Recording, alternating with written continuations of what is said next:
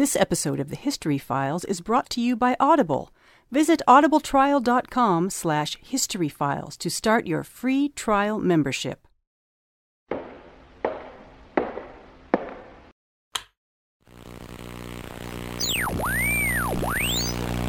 in the human mind penetrate.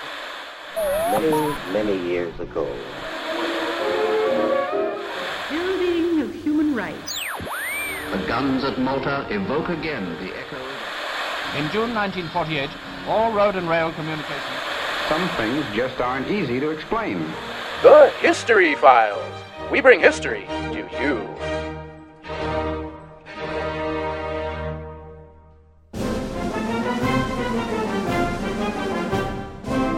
Welcome to episode 68 of the History Files, coming to you from the first week of September 2016, where fall is pretty much here, along with the first of many rainy days. We have some fun episodes coming up in the near future with the new Magnificent Seven, Westworld, and the World War I incarnation of Battlefield video game franchise. Not sure if we'll be talking about any or all of them here or on Gordon's Gun Closet, but we will definitely be covering them one way or another. In the meantime, today we're going to do a kind of a five part show, and it all starts in the 15th century. But before we get into all that, let's take a look at what's going on currently in various media. This is Hollywood. Sporting cast of thousands. What else came of my trip to the library? romance, education, entertainment. Got a couple of books for you today. First up, uh, we talked about some alt history a few episodes ago when we had John Longenbaugh on, and uh, the books I have today are definitely alt history. The first one is Shades of Milk and Honey by Mary Robinette Kowal. It's kind of picture Jane Austen with magic. I think there are four books in the series now. They're really good. Shades of Milk and Honey is the first one. It's I can't recommend it highly enough. They're lots and lots of fun. Uh, and the second one is Jonathan Strange and Mr. Norrell by Susanna Clarke. It's a standalone, came out a few years ago. It's amazing. Uh, it's another uh, sort of Regency thing. This is, takes place during the Napoleonic Wars. And again, it's England. And in this case, there was magic, but the magic went away. But these, these two new magicians, uh, Jonathan Strange and Mr. Norrell, work to bring magic back to England. And it's kind of a picture it's like Harry Potter meets Amadeus kind of thing where it's it's this is like Harry Potter for grown-ups. It's really really good. And the BBC recently made a mini series out of it which I finished the other night uh, by the same title, Jonathan Strange and Mr. Norrell. It's on Netflix, so if you have Netflix, you can watch it, and it is amazing. I there are the costume design, the costume and hair, and the sets and everything. It is so wonderful. It puts a lot of Jane Austen movies to shame. It just they really do a really nice job, and then the magical elements are done so well. It's just you can do anything these days, and I highly, highly recommend it. So that's what we have this week for media. There's no zombies. No, zo- well, I'm not going to say nothing. There might be zombies, but it's a small Ah, thing. well, Jane Austen. Yeah. And Oh, zombies. oh, I see where you went with that. Yeah, yeah. I'll tell you what. That uh, Pride and Prejudice and Zombies. Tried to read it, couldn't get into it. Sorry, not going to recommend it. No zombies. Oh well. yeah, well, What's the use? zombies are kind of overdone in my opinion, but that's just me. Moving on. Got a movie to throw out too, which uh, is has sort of tangentially related to some of the things we're going to be talking about today. And this is one of my favorite movies ever, and that is The Adventures of Baron von Munchausen, uh, directed by Terry Gilliam. It's from 1989, stars wonderful people, Sir John Neville in the titular role. It has a very, very young Uma Thurman. Uh, Oliver Reed is in there, uh, Eric Idle. Everybody is in this movie. It's wonderful. Jonathan Pryce, uh, lots of fun cameos. It uh, is loosely based on the stories of the adventures of Baron von Munchausen, and I don't. I'll have to put. I'll, I'll put a link into that for that uh, book too. It's a. I think it was written in the 18th century. Yeah. And, and it's think um, so. it's where we get the term Munchausen syndrome or Munchausen by proxy syndrome. Baron von Munchausen told a lot of tall tales, and he was a great promoter of himself. He had a very vivid imagination. yeah, it's it's one it's a fabulous. It's perfect material for Terry Gilliam, and the setting is is this this uh, city, this um, Napoleonic Wars era city, which Actually, is 18th century. well, it's that's true. It is. It is 18th century. I'm just I because once you get into the fantasy world, the costuming and the wardrobe is kind of gets pushed a little bit later Ah, in, yeah. in time periods, but that's okay. Yeah, it is late late 18th century. It's under siege by the Turks. This the Turkish Mm-hmm. army laying siege to this town. It figures prominently in the setting of the story, and you think, well, that's kind of fan- fantastical. Well, maybe not so much. Not at all, because the the Turks weren't really ejected from the Balkans until effectively the eve of World War One, Yeah. and uh, they and they still, I mean, Constantinople, Istanbul is in Europe. So, uh, if you have never seen this movie, I highly recommend it. It's great for the whole family. It's a visual delight. It's it's Terry Gilliam at his his wackiest and most developed. I think it's really really wonderful. Lots of fun. The Adventures of Baron von Munchausen, and it is on streaming on Amazon. It's not on Netflix and it's not on Prime, unfortunately. But your library probably has it, and if you're willing to shuck out a couple of bucks, you can see it on Amazon. History lives again.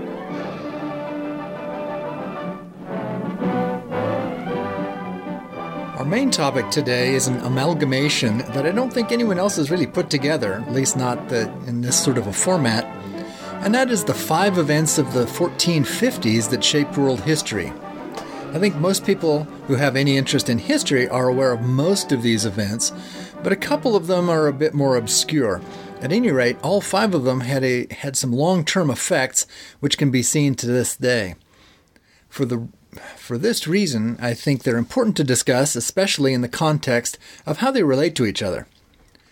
These five big events are the end of the Hundred Years' War between England and France, the switch in China from taxes paid in kind to taxes paid in silver, the fall of Constantinople to the Turks, the legalization, in parentheses, of slavery by Pope Nicholas V, and finally the introduction of the movable type press by Johannes Gutenberg.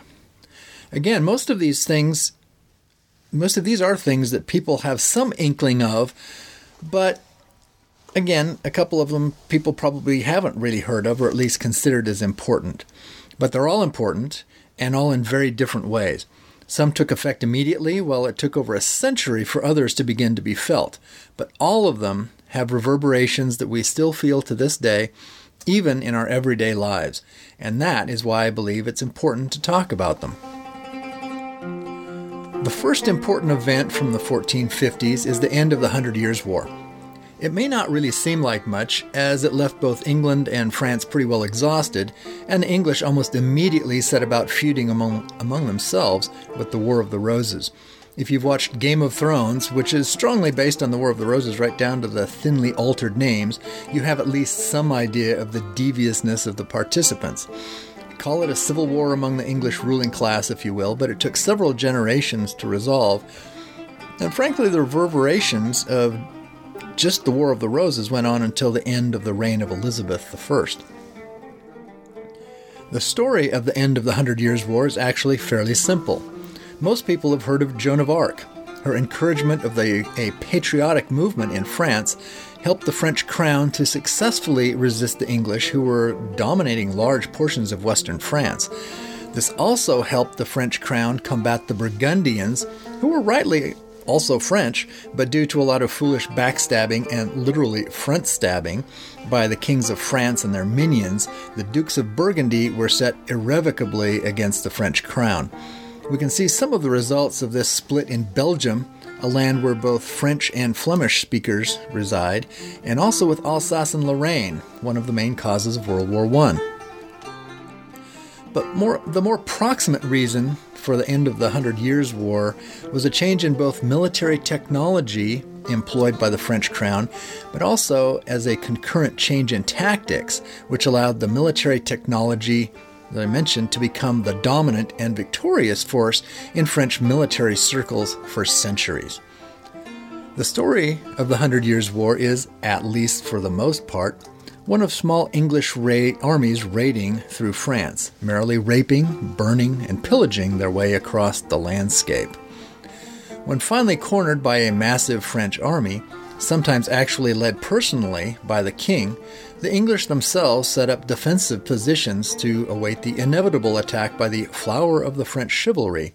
In other words, the English suckered the French into a frontal assault on unfavorable ground, usually a sure recipe for disaster. And it was. The English, having learned from their wars against the Welsh and the Scots in the 13th and early 14th centuries, had recruited large numbers of Welsh and later English archers into their ranks of their expeditionary forces to France. These archers, armed with the Welsh longbow, later called, of course, the English longbow, could shoot a cloth yard shaft, which means it's a cloth yard long, weighing upwards of 14 ounces, right through the mail shirts of their opponents. Now, 14 ounces, that's, that's nigh on to a pound, okay? That's a lot of weight. There's a famous account of a Welsh archer shooting an English knight. The arrow went through the mail skirt of the knight's hauberk, then through the mail chausses he wore over his thigh, through his thigh, through the other side of the chausses, through the saddle skirting, and on into the horse, killing it. Although this was done at fairly short range, this shows the potential power of the longbow. Recent experiments with longbows, as well as archaeological evidence, show that longbows of upwards of 200 pounds pull were in fairly common use by professionals, and some even used heavier bows. To those of you who have never handled a bow, let me tell you that this is really a lot of power to try to control with your fingers. They even recoil, as it were, although the recoil is exactly the opposite of what you encounter with a firearm. You are actually pulled forward when you release the bowstring. And there's there are illustrations of guys bouncing on one leg, on their lead leg, from the recoil, from getting yanked forward. At battles such as Crécy, Poitiers, and Agincourt, the English were able to encourage the French to attack them first, first with their heavy knightly cavalry, and when that failed due to a hail of arrows wounding the unprotected horses, on foot. Even though by 15th century, the 15th century plate armor had become the standard for knights, being hit with a 14 ounce arrow flung at fairly high velocity and close range is going to smart. Archaeology suggests that many of the French dead at Crécy died not from wounds but from suffocation, from being squeezed by their comrades on the flanks who were recoiling from the effects of this storm of arrows. At any rate, this archery tactic was the standard English technique, and the French had nothing to counter it with other than trying to raise their own archers, the so called francs archers, or archers. Though not a dismal failure, they weren't a sterling success either, and hiring Genovese crossbowmen didn't really work that well either. Moreover, the war became more of a succession of sieges, taking a castle here, losing a castle there, but much of the stalemate all over. Joan of Arc could keep Orleans, or Orleans, from falling, but as far as reversing things, that was a little more difficult to move. This is where the advance in military technology came to the attention of the king's advisors, the Bureau brothers, Jean and Gaspard. Although more brilliant administrators than soldiers, they saw that the key to capturing fortresses was artillery, and the more the better. Also, they saw that a move from the old wrought iron cannons firing stone shot to the far superior cast bronze cannons firing iron cannonballs was a technological leap which would send them well ahead of everyone else in the game. And although most of the bronze guns which the Bureau brothers developed were produced a bit too late to have a lot of effect on the Hundred Years' War, They did go on to help the French become the dominant military force in Europe for the next several hundred years. The artillery train that the Bureau brothers put together did have the marked effect of removing castle after castle from the English held territories. Out of desperation, the English King Henry VI sent one Sir John Talbot to try to relieve the English held city of Castillon. Jean Bureau himself seems to have set the trap. When the English force showed up in July of 1453 and tried once again in age old fashion to encourage the brave but undisciplined French chivalry to attack them, no such thing had happened. Instead, the French artillery caused such high casualties that the English were forced to attack the French artillery position, which exposed them to the French knightly cavalry. The French had by this time accoutred their war horses as well as themselves in plate armor and were fairly proof against most bow shot. More importantly, the English were now out in the open in this battle and were slaughtered in their turn. The French had found the key to the English puzzle. The English were now forced to admit defeat and only held on to the last of their French possessions, Calais, at the pleasure of the King of France. The importance of this was that with the ejection of the English from continental affairs, it forced them to focus within. Though this, of course, led to the War of the Roses, the net effect was to produce a much stronger central government under the crown than had heretofore ever been envisioned, and the Tudors took advantage of that to the limit. The French, too, were now able to focus inward for a while, and they too strengthened the central government under the crown. In both cases, they made what has come to be the very model of the modern nation state, which became the blueprint for most countries for the next several hundred years. And if the independence movements in Scotland and Catalonia are any indication, will remain the blueprint for several hundred more years to come.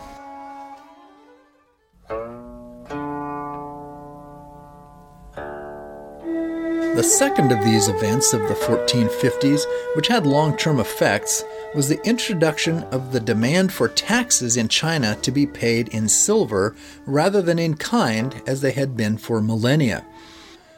What this meant is that rather than being able to pay one's taxes if, say, one raised ducks in ducks, or if one raised millet in millet, was now that producers had to become part of the market economy and acquire silver to pay their taxes.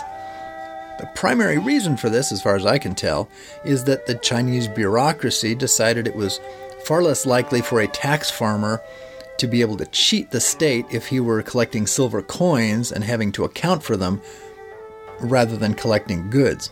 Silver, being fairly portable, was also much easier to transport to the various provincial capitals and, of course, thence to the imperial capital of Beijing. It didn't happen all at once, but the primary move seems to have been, from what I understand, in the 1450s. While not having a huge effect on things in China, other than to force more people into the market economy in order to acquire the silver, what it did for the rest of the world was to turn China into a huge vacuum for silver. It led to an inflation of the value of silver and, of course, a deflation in the value of other things in the process. While these effects were fairly noticeable at the time, what was really telling came to fruition just shy of a century later. In the course of the 1540s, huge silver deposits in Spanish America were discovered. The mines of Zacatecas in Mexico, opened by Cristobal Oñate, and the veritable mountain of silver, discovered at San Luis Potosi in Peru, provided China with all the silver it would need over the course of the next 250 years. Spanish treasure ships, while most often spoken of as heading for Spain, were far more profitably sent to the Spanish city of Manila in the Philippines, where Chinese traders would arrive and sell the luxuries of the Orient to Spanish merchants for milled silver dollars or pieces of eight. The Spanish real became the standard world currency for the next 300 years, and anyone trading into China had to have real reals to do business, or they wouldn't be doing much business. What this did was to provide the Spanish crown with a huge profit. This paid for the Spanish Empire and the New World until the early 19th century, or when the price which the Spaniards could produce the silver for began to equal what the Chinese would pay for it. Thus, the price of empire, the open market in silver.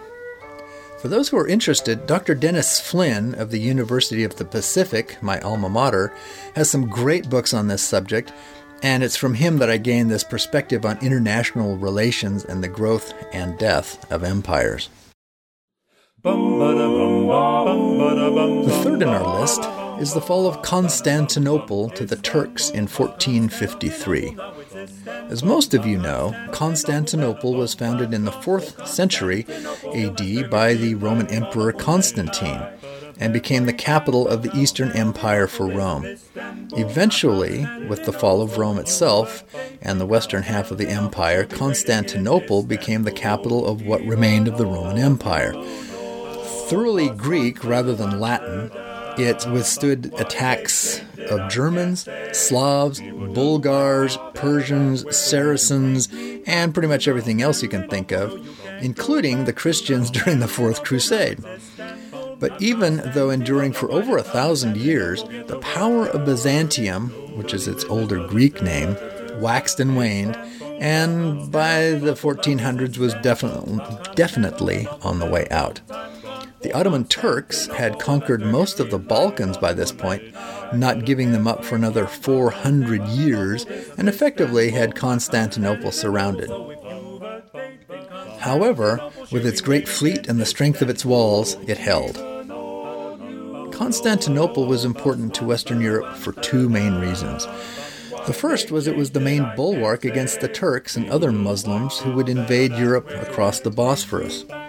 Even though the Turks were well ensconced throughout the Balkans by this point, they still had to worry about their communications across that waterway, the major strong point within their territories.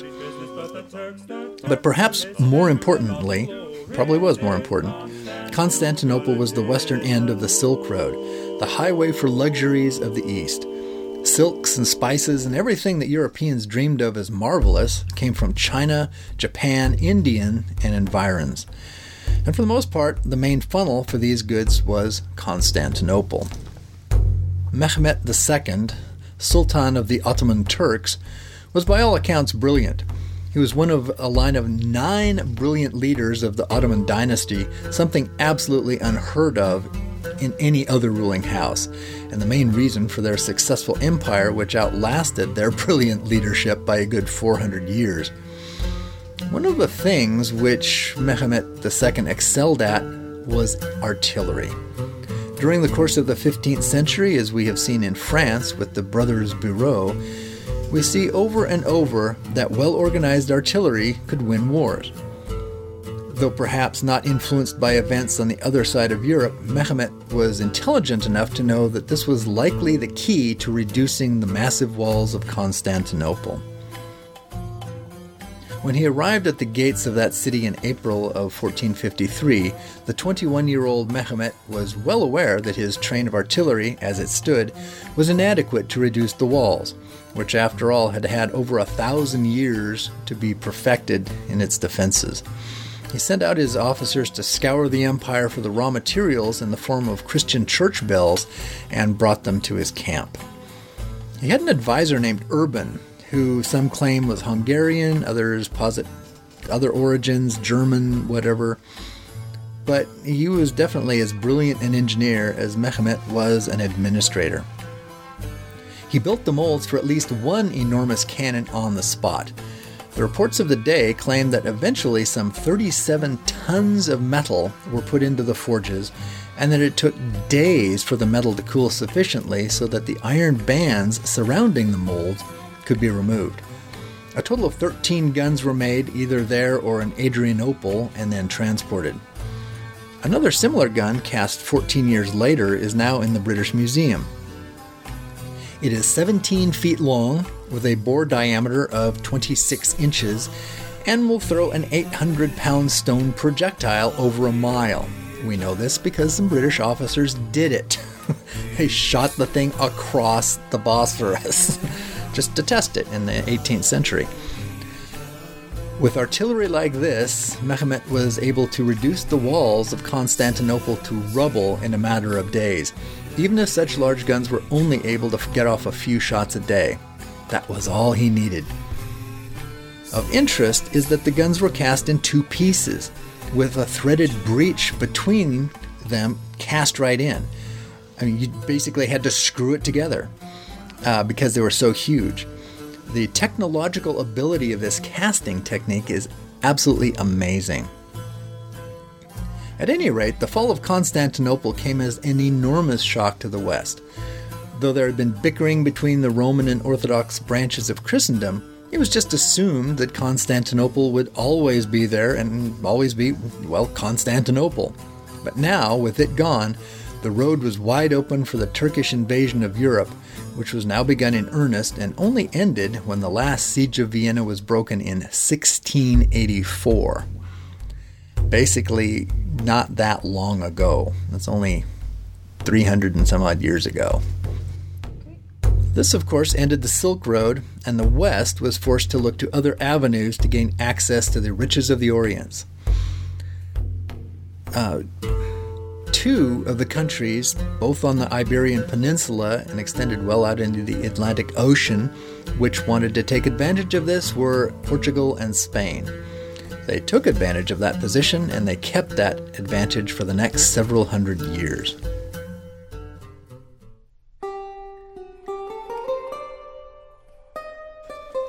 The fourth item on our list is the papal bull, or actually two different ones, issued by Pope Nicholas V, which effectively relegalized slavery by Christians.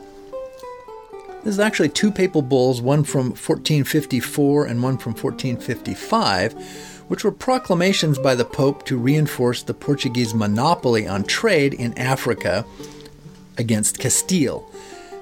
Castile was claiming to have the right of all things in North Africa by right of their Visigothic inheritance. Portugal claimed it by right of conquest. The insertion of the right to buy and sell black African slaves seems to be almost an afterthought, but it certainly seems to me that the Portuguese were already involved in the Arab slave trade from their own explorations down the coast of Africa and that they wanted to legalize this trade, which had been frowned upon by Christians for the past several hundred years. The thing here was that the main point was that the slavery would be legalized only if that slave, being either a pagan or a Muslim, was Christianized in the process. That was the proviso. Well, that didn't last a whole long time. This is one of those seemingly minor concessions which on the surface don't seem as though they will amount to much. In practice, however, it produced a, the, this vast forced immigration of millions of sub Saharan Africans to the New World to provide the muscle necessary to turn the land from being something productive in the view of Native Americans into something productive in the minds of Europeans, something quite different indeed. The reason for the slave trade between Africa and the Americas was due to one thing disease. The Old World diseases wreaked havoc among Native Americans, who, for the most part, had few, if any, immunities to such Old World diseases as smallpox, influenza, various plagues, you name it. And because of this, they died in droves. It is estimated by some historians that up to 90% of the Native American population died due to the diseases brought incidentally by the Europeans. This was, in fact, a major reason for the fairly easy subjugation of the American continents by said Europeans. Had the Native Americans been sufficiently healthy, colonizing difficulties may well have been insurmountable or at least more on par with the European experiences in southern Africa, where Europe did in fact build colonies, but which have proved, proven to be, in all probability, somewhat short lived. The Europeans would have far preferred to enslave the Native Americans into forced labor, and in point of fact, they did so in the Spanish, uh, in their early Caribbean colonies. However, between disease and overwork, rather than successfully producing the cornucopia of food and gold which the Spaniards had expected, uh, they simply died. By the early 16th century, the Spaniards and, of course, the Portuguese in Brazil required labor for their colony building. Of course, they weren't going to provide it for themselves, for as contemporary Spanish critics complained, every Spaniard who arrived in the New World thought himself a gentleman and therefore above physical labor. What was needed was a labor source immune to the European diseases which destroyed the native Indian populations, with the added bonus of being used used to the heat uh, of tropical climates. Unfortunately for the Africans, they fit this bill to a T. We all know the results of this the horrors of the Middle Passage for slaves shipped from West Africa to the Caribbean or South America to die from overwork or from diseases which, although they may have been granted some natural immunities to, would take the foothold in these people's emaciated and overworked bodies. The Caribbean and Brazil were especially horrifying for slaves, as the sugar plantations produced such vast riches for their owners that it was cost effective simply to work their slaves to death, which they did. I'd also like to point out a couple of interesting facts here, though, while on the subject. One of the sub Saharan slaves, pardon me, of the sub Saharan slaves exported out of Africa, some four out of five who were sent to the New World were men, to be used and abused as a source of labor. However, at the same time, four out of five slaves sent at the same time to the Arabian Peninsula and other parts of the Middle East were women. I'll let you use your imagination there. Likewise, of all the millions of people sent in chains to the New World from Africa, only some 4% of them were sent to the English colonies, which became the United States. This gives you just a bit of an idea as to just how many people were sent to the New World sugar plantations to die there. Also, it reminds us as to why most Caribbean nations are primarily populated by the descendants of slaves. There were few Europeans and virtually no Native Americans left to infuse their bloodlines into the general population. Arguably, the most important of these developments that I want to talk about today, although perhaps only slightly, is the introduction by Johannes Gutenberg of the movable type press. Although he seems to have managed to actually begin printing things with his invention in the 1440s, it was the printing of his famous Bible in 1455 which set in motion the communications revolution which we are still seeing today. The movable type press was actually invented several centuries before in Asia, as we know that the Koreans were using them long before Gutenberg did, but it is possible that he came up with the idea independently. Whatever the reasons, what he did was to drastically reduce the time, labor, and therefore expense of producing written works, be they pamphlets or whole books. And that the first major work produced was the Bible says something as to where the first major focus of this revolution was going to be. I want to point out here that every single book, pamphlet, whatever, produced before this was written by hand. Books were expensive because some monk had to sit there and copy it out from another one. That's why you have all the, you know, illustrations of scribes and stuff. And that's why books were so brilliantly illuminated. Why not? It's not going to make it that more much more expensive. Some saw it as their, you know, writing the thing. Well, each book was a treasure. Each book was a one-off work of art. Absolutely. And and you can see it. I mean, you look at the covers, just the covers of some of these books encrusted with jewels. I mean, these are for kings and, and mm-hmm. other wealthy people, but there was a lot of care put into these things. They were carefully bound and kept in boxes and you know or chained to uh, right. to their shelves mm-hmm. because they were so hideously expensive. Yeah, yeah. That's why people weren't terribly literate. Not much to read. Yeah.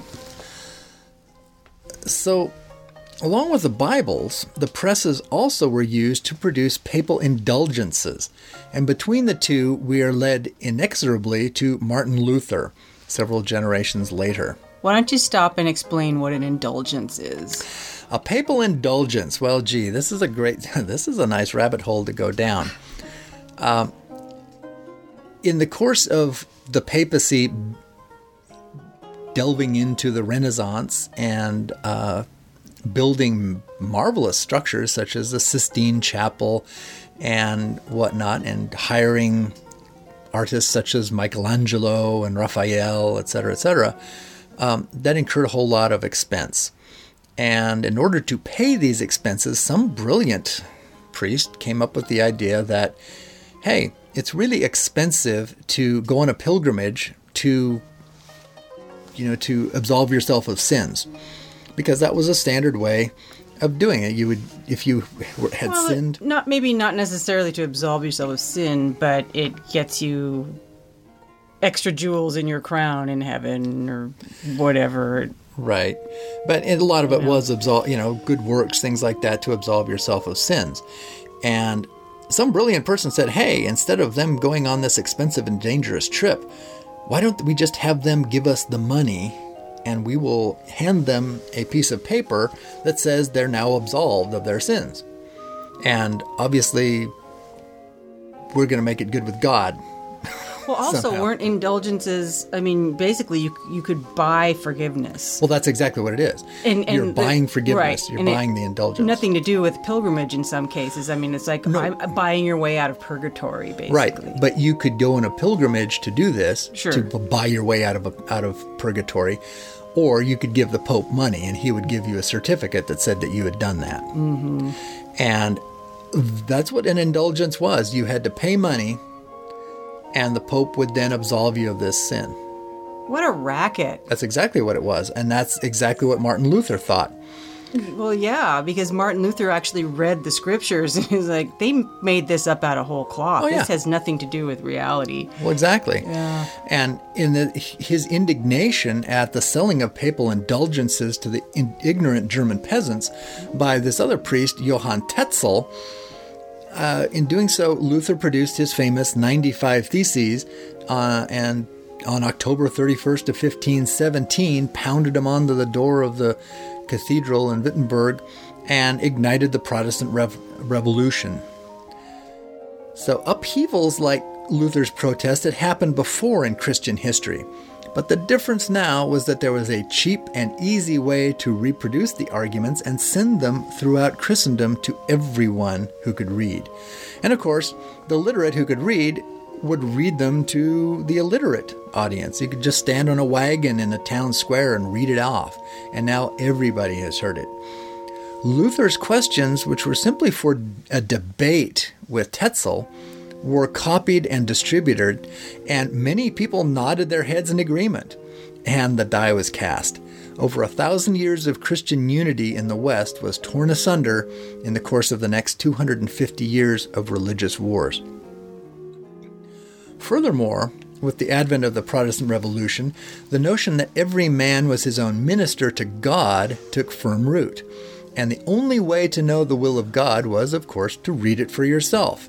Thus, the strong push in Protestant communities towards literacy. For if you couldn't read the Word of God, how could you know His will? The push for education went far beyond religion, though. The Italian Renaissance was originally only for a very small slice of society. But the Renaissance in Northern Europe found its audience in a much broader spectrum, as seen by the marvelous plays of the late Elizabethan period.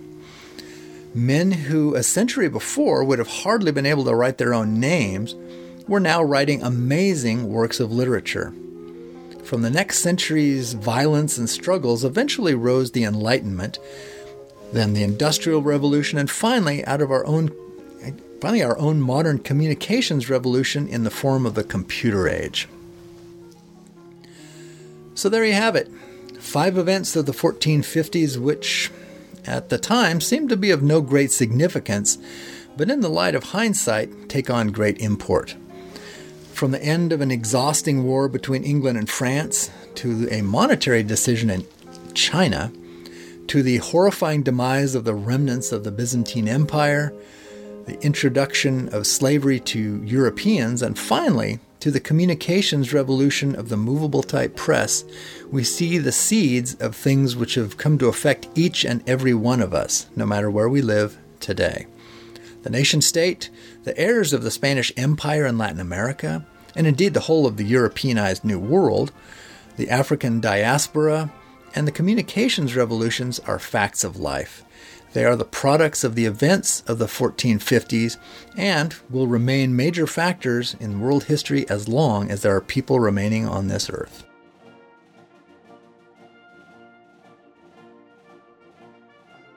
Boy, that was quite a ride. Well, thanks for listening, everybody. Show notes for this episode can be found at psychon.fm slash thf68, and many of our episodes have supplemental entries over at Gordon's History Ramblings blog. If you enjoy this show, be sure to check out our other shows over at PsyCon. We've got Sunday Morning Coffee with Jeff, and Gordon and I also do another podcast called Gordon's Gun Closet. If you have an interest in firearms history or even modern firearms, we talk about just about everything over there, and that comes out every other week. We wouldn't be able to do this without your support, so if you'd like to help us out, head on over to PsyCon's Patreon page. You can find that through the website, or you can go right over to our shop at Zazzle for Bad Cat Productions. I'll have a link to that in the show notes as well.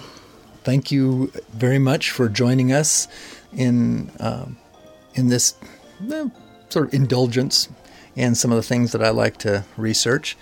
So join us again next week for another exciting adventure in the History Files. The History Files is brought to you by Bad Cat Productions, a proud member of the PsyCon Podcast Network. For show notes, more episodes, or to join the conversation on Slack, visit us at psychon.fm slash thf. We also invite you to consider supporting this and our other fine shows by visiting our Patreon page at patreon.com slash psychon, where a pledge of even $1 a month will help keep us on the air. Bad cat. Meow.